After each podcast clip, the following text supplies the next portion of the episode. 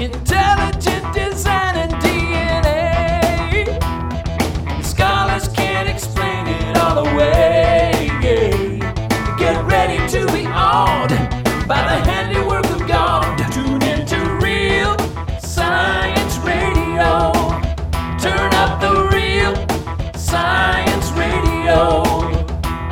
Keeping it real. Greetings to the brightest audience in creation. I am Doug McBurney, the host of the Weekly Worldview and sometimes guest host here on Real Science Radio. Well, actual guest host this week as Fred Williams continues on his important assignment out there. And I am joined in studio again by Daniel Hedrick, cybersecurity expert and election fraud connoisseur. I want to welcome Daniel Hedrick back to Real Science Radio.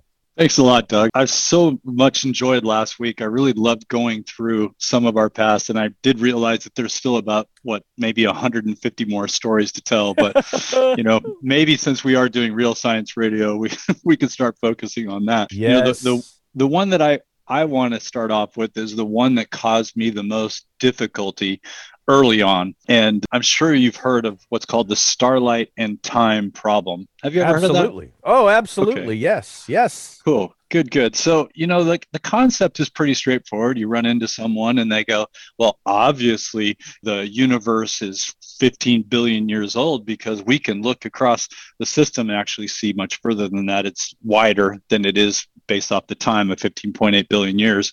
Right. And if you just think for a moment, if we've only been around for 10,000 years, how is it possible that I could see something 10,000 years or further away? 1 million, 1 billion, 10 billion light years away. How is that even possible? That's a good question. Not all questions are good questions, but that is a good question. It is, right? And at the time, the very first time I ever heard of it, I was like, I don't even know what to say. Like, that freaked me out, wait, I'm still young Earth, right? Yeah, exactly. Yeah. So, it did catch me off guard. And then I remember, and I really don't recall whether it was Bob or a combination of Real Science Radio and others, because we're going to talk about that right now. But one of the examples, is right out of Job 9:7, and it says, he commands the sun, and it does not rise. He seals off the stars. He alone spreads out the heavens and treads on the waves of the sea. He made the bear, the Orion, and the Pleiades. And wow, that just tells you so much. But the word is stretched out the heavens. Yeah. And I remember also being confronted with Dr. Russell Humphreys. And I'm curious if we could just have a listen to him. You're going to get his attitude towards it. And I would recommend that people pay attention to what Russell Humphreys has to say as an opportunity to recognize that there might be multiple ways of dealing with this. But let's hear what he has to say. Cosmology has been a tough problem for young Earth creation science. To solve difficult problems, though, it helps to know that there is an answer. I found by repeated testing that the Bible is scientifically reliable. So now I use that knowledge as a roadmap to guide me into new scientific territory. I also use present scientific knowledge, knowing its limitations. But I require any new theory I generate, to conform to what Scripture clearly says. My best scientific insights, including my creation cosmology, come from following that procedure. Now, for example, here in Psalm 147, he telleth the number of the stars, he calleth them all by their names. Now, that word telleth in the Hebrew means to count. So God counts the number of the stars. That implies that they're finite in number, and that's emphasized by him saying he calleth them all by their names. In contrast, verse 5 says that God's understanding is infinite, or in Hebrew, uncountable. So God's understanding is uncountable, but the number of stars in our cosmos is countable, or not infinite. So my initial response to what he said at the time, and even now, it doesn't make me feel comfortable because, as you might remember, Doug, that I happened to be the one that was the moderator when Bob did the Old Earth and Young Earth debate several years back. Oh, that's right. Yeah, one of the phrases that they used was this idea of an event horizon. And that was way, way too close to some of the old Earth theology, or the idea that you could have old Earth be a representative example of what the Bible says. And I didn't feel like that was right. There was something that wasn't right. And so what I want to just briefly say to the audience again is sometimes the Lord will reach into your mind, because there's no possible way that I would have done this on my own. At least I'm not exactly sure how this came to me. And I am not really a spooky spiritual person to suggest that I have angels talking into my ears or even God, but this is one of those times. And so what I did, and I imagine being in a tent, surrounded by 15 people, and then outside of that, 100,000 people all walking through. While it may seem that this starlight in time thing is a real problem, maybe it's not. And the example is what I did at the time was I just took a piece of paper and I drew an S, multiple S's all over this paper. And the S was just to represent what I called a spiral cluster galaxy. And you can imagine looking at the deep view of the universe and all those spiral cluster galaxies sitting there. And then I drew a letter E anywhere on the paper. And then I just asked the question, what's the furthest distance from the letter E to the furthest letter S? Let's just say it's 10 inches for sake of an argument. And then you could also suggest, well, how long did it take me to write it? Well, let's say that took me 1.5 minutes or 2 minutes. So you can see that it already doesn't make much sense that distance equals time by any means. 2.5 minutes to now it's 10 inches away. It's kind of odd. But then if I went and stretched out the paper, which technically I really couldn't do, so instead I used my hands or scissors and I cut a spiral. And I'm telling you that I actually felt like I got compelled by the Lord on this one. So anyway, you do a spiral all the way. It doesn't even matter how you cut it. Just make sure that it's a single piece. You're not cutting it up, but you're cutting it into a long string. And then, of course, if that amount of time it took me to cut it up, 1 minute, and then you measure the E to the furthest S, next thing you know, you have much further, let's say 30 inches. And then it's even less time because it took less time for me to cut it. Now, I realize it's not a one-for-one, but you can see how doing something so obscure, like you didn't expect that. Well, don't you see that God's stretching out the heavens? That's pretty interesting. And that might actually be the solution to the problem. Well, that is one of the most helpful visuals I've ever had drawn in my mind by another human being. And I have no doubt that you were inspired by the Holy Spirit. And by the way, Daniel, you don't have to be a spooky spiritual person to know that, or to discover that, if you spend time in God's Word and you are concerned with what God thinks, that the Holy Spirit will let you know. Especially when you need to know, he will let you know. So inspiration by the Holy Spirit is not something that we should shy away from or assume Amen. That it's spooky or weird or anything like that. It's inspirational. And what you just said, you didn't even do it. If you did that in front of me, it would be even more effective. But even on the radio, that's a very helpful way for us to understand that you don't necessarily, we're not compelled to associate distance with time. Exactly.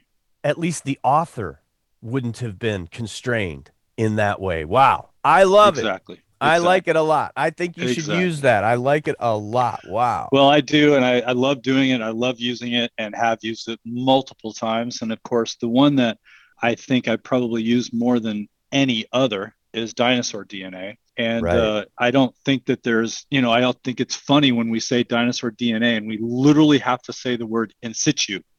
It's like, wait a minute, didn't you already say dinosaur biological material?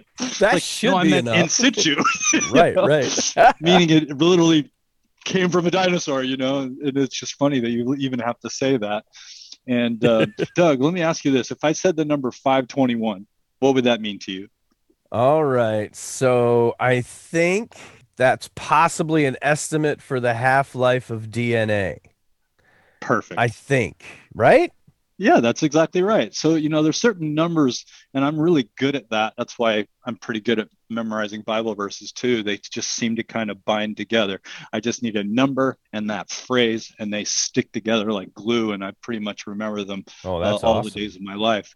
Now, I've looked it up, and I've been trying to get this, and I didn't have time to complete this, but I remember reading some of the science, and they're saying that if you have the half-life of 521 years for the binding the amino acids of DNA, that literally under perfect preservation or optimal, depending on how you look at it, it wouldn't last more than 1 million years. Right. I still don't see how that's right, because if I have 3 billion base pairs, and this is an open question if anyone could write to us and let us know, but if I have 3 billion base pairs, and by the way, that's how many base pairs humans have, not necessarily a T Rex. So I know we're kind of mixing things up, or I am anyway. But if I were to go half-life on that, and all you do is divide it by 50% over and over at the rate of 521, that's less than 20,000 years. So somebody help me out. I know my math must be broken, but it doesn't really matter if it's broken that much, because it certainly wasn't 65 million years ago the dinosaurs were wiped off the earth. Right. Let's just try one more. How about 5,730? Does that number bring anything to you? Is that about how old the rabbis say the earth is right now? That is great. Actually, I didn't even realize I think you're actually pretty close to it. 5736. That's so funny, because it's actually the half-life of carbon-14. Oh, and, is that right? Yeah. Okay. Isn't that funny? I guess, you know, if you would have said 6 at the end, I would have laughed. Of course, you're the rabbi. Yeah, right. Okay. Jewish years. You know, again, bringing that out, and Bob used to always say this over and over, is that we're finding there's so much carbon-14 that we can't actually use it as a method of dating. And the way I have personally said it is that if the entire Earth was made, all of it was made of carbon-14, it would decay in less than 1 million years. Yes, so that's why I'm a little confused. Yeah, so that's why I'm a little bit confused about how you could have base pairs be 1 million years. I don't know, optimal. I don't quite get it. Maybe there is a Daniel, different... I think that creationists have... Our default position has been to give a little bit too much grace to the other side, I think. See. And that's how we end up 1 million, because to get it to 1 million seems kind of difficult, but I guess we could say that that's how big we are. We're willing to give them the first 1 million.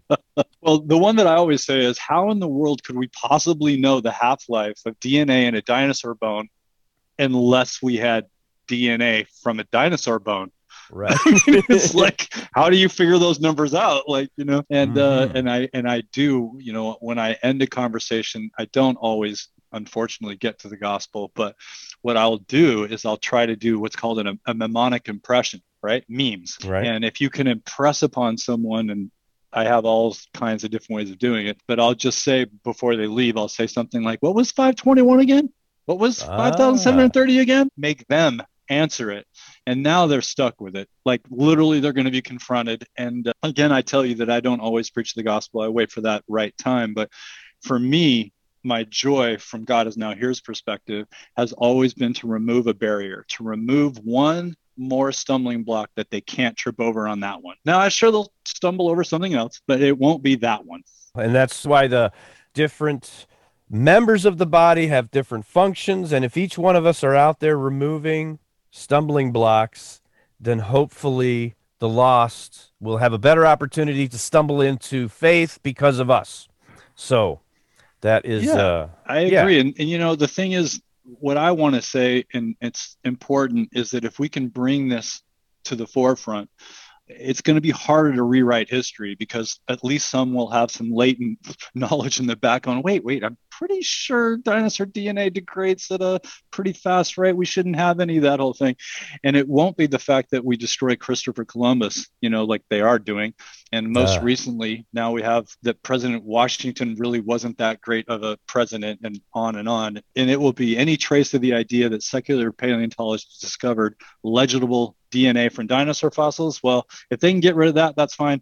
But if Real Science Radio continues, if the search engine that Real Science Radio put together and all the data behind that sticks around, well, again, men are going to be without excuse. right? Because the information is there. And dinosaur DNA is the greatest threat to the idea that there is this old Earth, or that, it, you know, I think the young Earth reveals that everything was created as a system in a very short order. And the lie of naturalistic origins without God, and in this modern Darwinian iteration of millions and millions and billions and billions of years ago, depending on which direction they go, I hate it all. And so if we could just jump into someone's life and go, well, there is one contraindicator for you. And I love that term, contraindication, you know, or contraindicator, a little piece of data.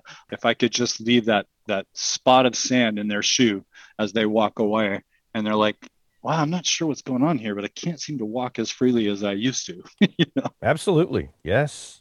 Well, I like that you said this modern iteration of millions and billions, or whatever they say, of years, because it is just, this is just the latest version of the same old thing.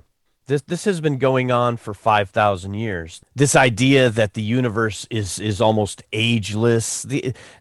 This modern Darwinian version isn't anything new. In fact, there's a Bible verse that I wish I could remember, and I'm embarrassed that I don't, but there is a Bible verse that if I was better at verses, Daniel, I would quote it right now. Go for it. It's just that people say that things have always been as they are, and they've always gone on from time immemorial. That's actually in the Bible written down. Anyway, Well, I think the important part, Doug, is that we have got to reach a new generation, and the children are growing up believing in pride and CRT and oh my gosh, help me. Yeah. But let us put a T Rex in their face. Let us put a hadrosaur in their face. There you go. Let there be a Triceratops. It's like Bob always said, once they lose the dinosaurs, they lose everything. That's right. That's awesome. Well, and if dinosaur DNA doesn't wake people up and take the dinosaurs back for the truth, well, then that's the definition of willful ignorance, because it's indisputable that it just can't be. It can't even be 1 million years old, even if we give them the first 1 million, which we should probably stop. And we should stop doing that. That's right. But listen, if we can take back the dinosaurs, then we take back the minds of the kids. Yeah. And so I have good evidence for what you're saying, Daniel, in my own children who were never handed over to the creeps and the weirdos in the government schools. My kids have never set foot in a public school. Never. Not even just to visit, as like you might visit Alcatraz, you know, you just wanted to go see some artifact of some relic of some horrible thing in the past. Maybe someday my kids will go to a public school in that regard, but my kids were taught by their mom and their dad, and by Bob Enyart and Walt Brown and Real Science Radio and a little bit of a Becca. Instead of being institutionalized, they were also taught, Daniel, that the indisputable existence of dinosaur DNA makes the story of millions of years simply untenable. And so my kids laugh at that, Daniel. They laugh at it. And one of the things Bob talked about was inoculating. We hear a lot about vaccines and inoculation going around these days.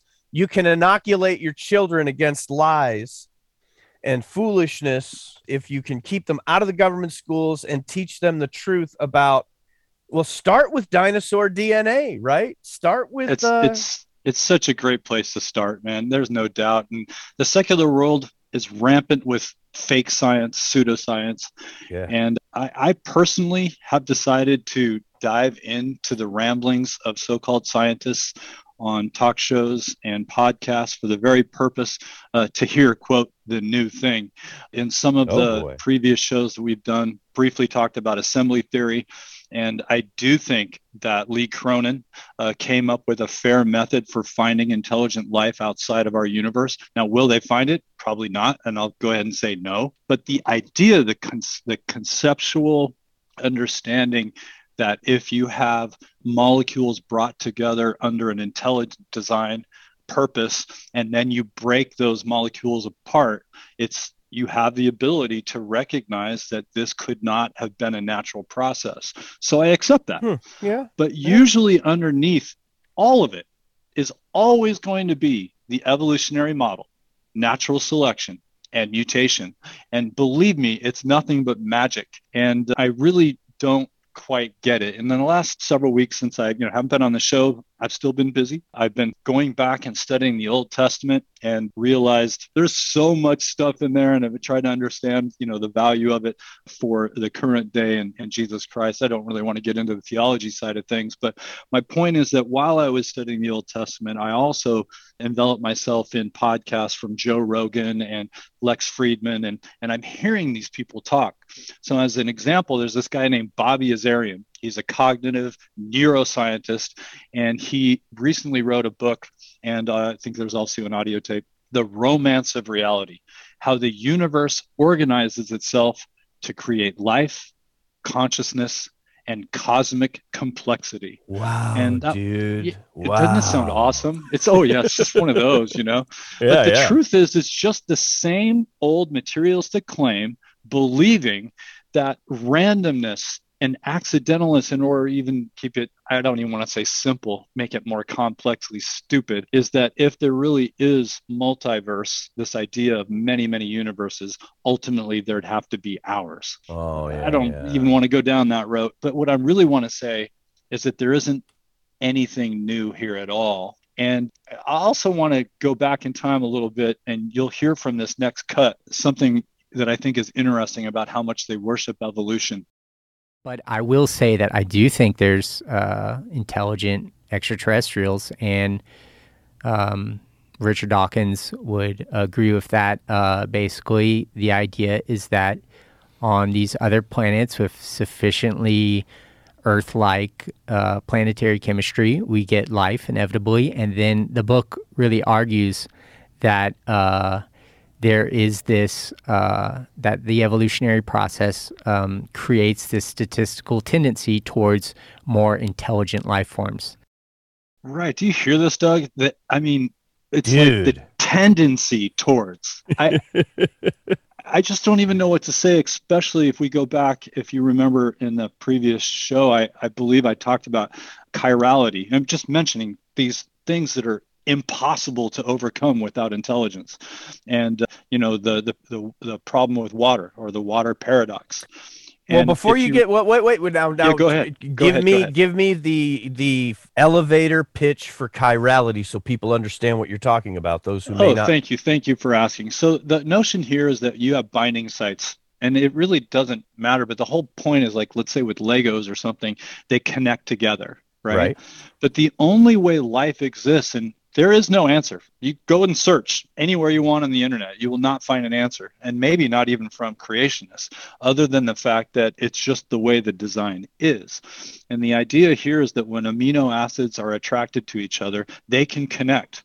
And when they connect, you can almost consider it your hand. So if you have all of the connections together, there is one option that we don't need to talk about, but pretty much all amino acids, when they connect together, are what are called right-handed, and all life is connected via right-handed. And so let's say you had a string of 100 amino acids, they're much longer than that, and all of a sudden you have this left-handed guy, except for glycine, but we didn't want to talk about that.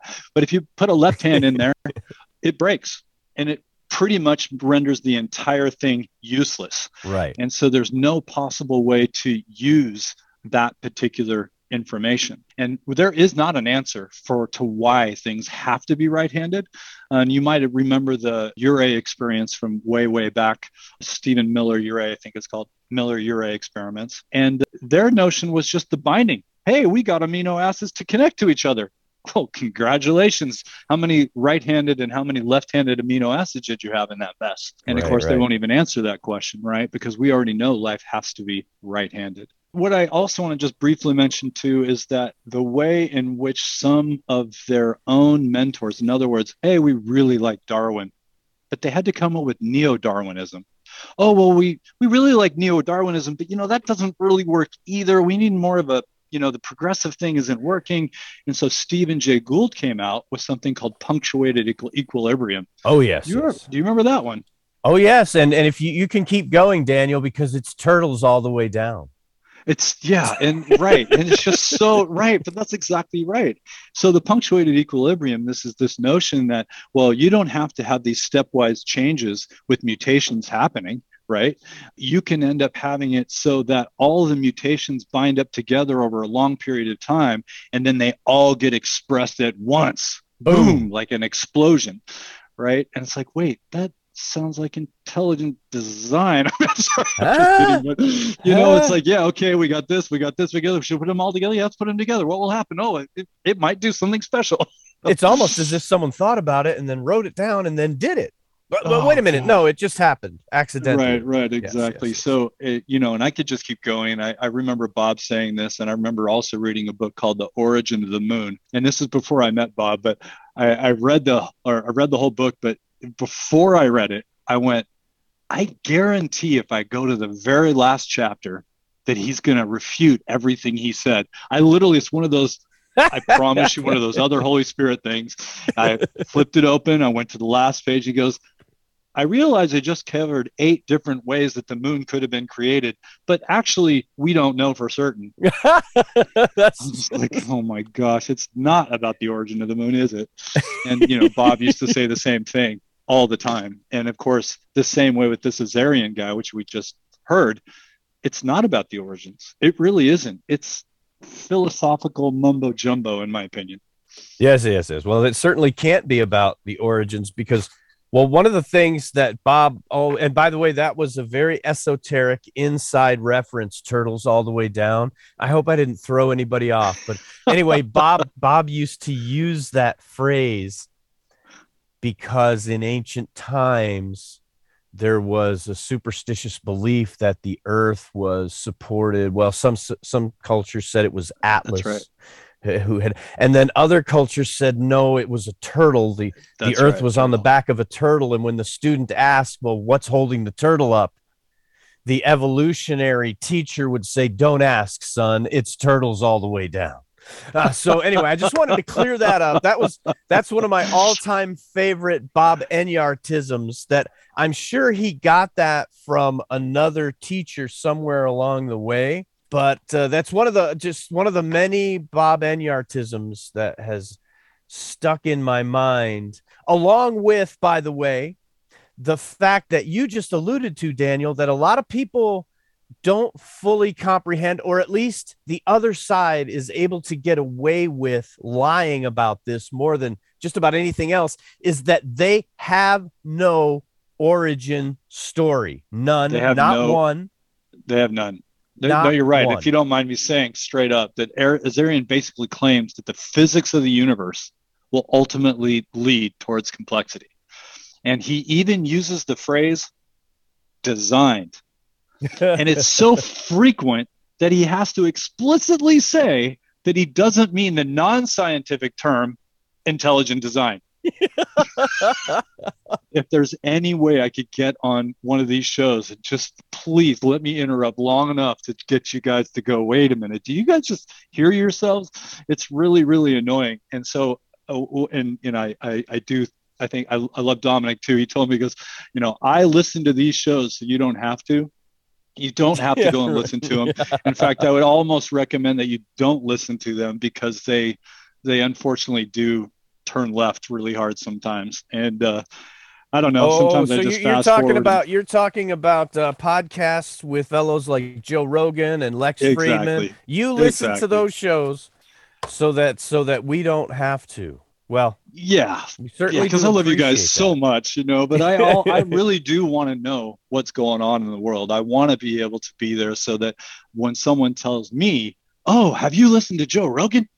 It's like, well, as a matter of fact, I have, and maybe I might have a chance to intervene. Well, Daniel, one thing we do appreciate here at Real Science Radio is your intervening to help us put together yet another show. But I think we're about to run out of time yet again, and we have not yet gotten to adenosine triphosphate and some of the topics that we had planned the entire show around because We ended up having too much fun talking about other stuff. And we should just keep doing it. I really do want to get to the next one too, because I hope we can do another show. Yes, let's get together again. And so I want to close with, I'm just going to give a little tease. Okay. I'm just going to give a little tease because this is something that I intend to study further before we get to the next show, because in studying ATP, adenosine triphosphate, I was forced, in order to understand that, you have to understand something called the respiratory chain, which I was simply unfamiliar with. I consider myself something of an amateur biology student, but I had never fully studied or comprehended what's called the respiratory chain.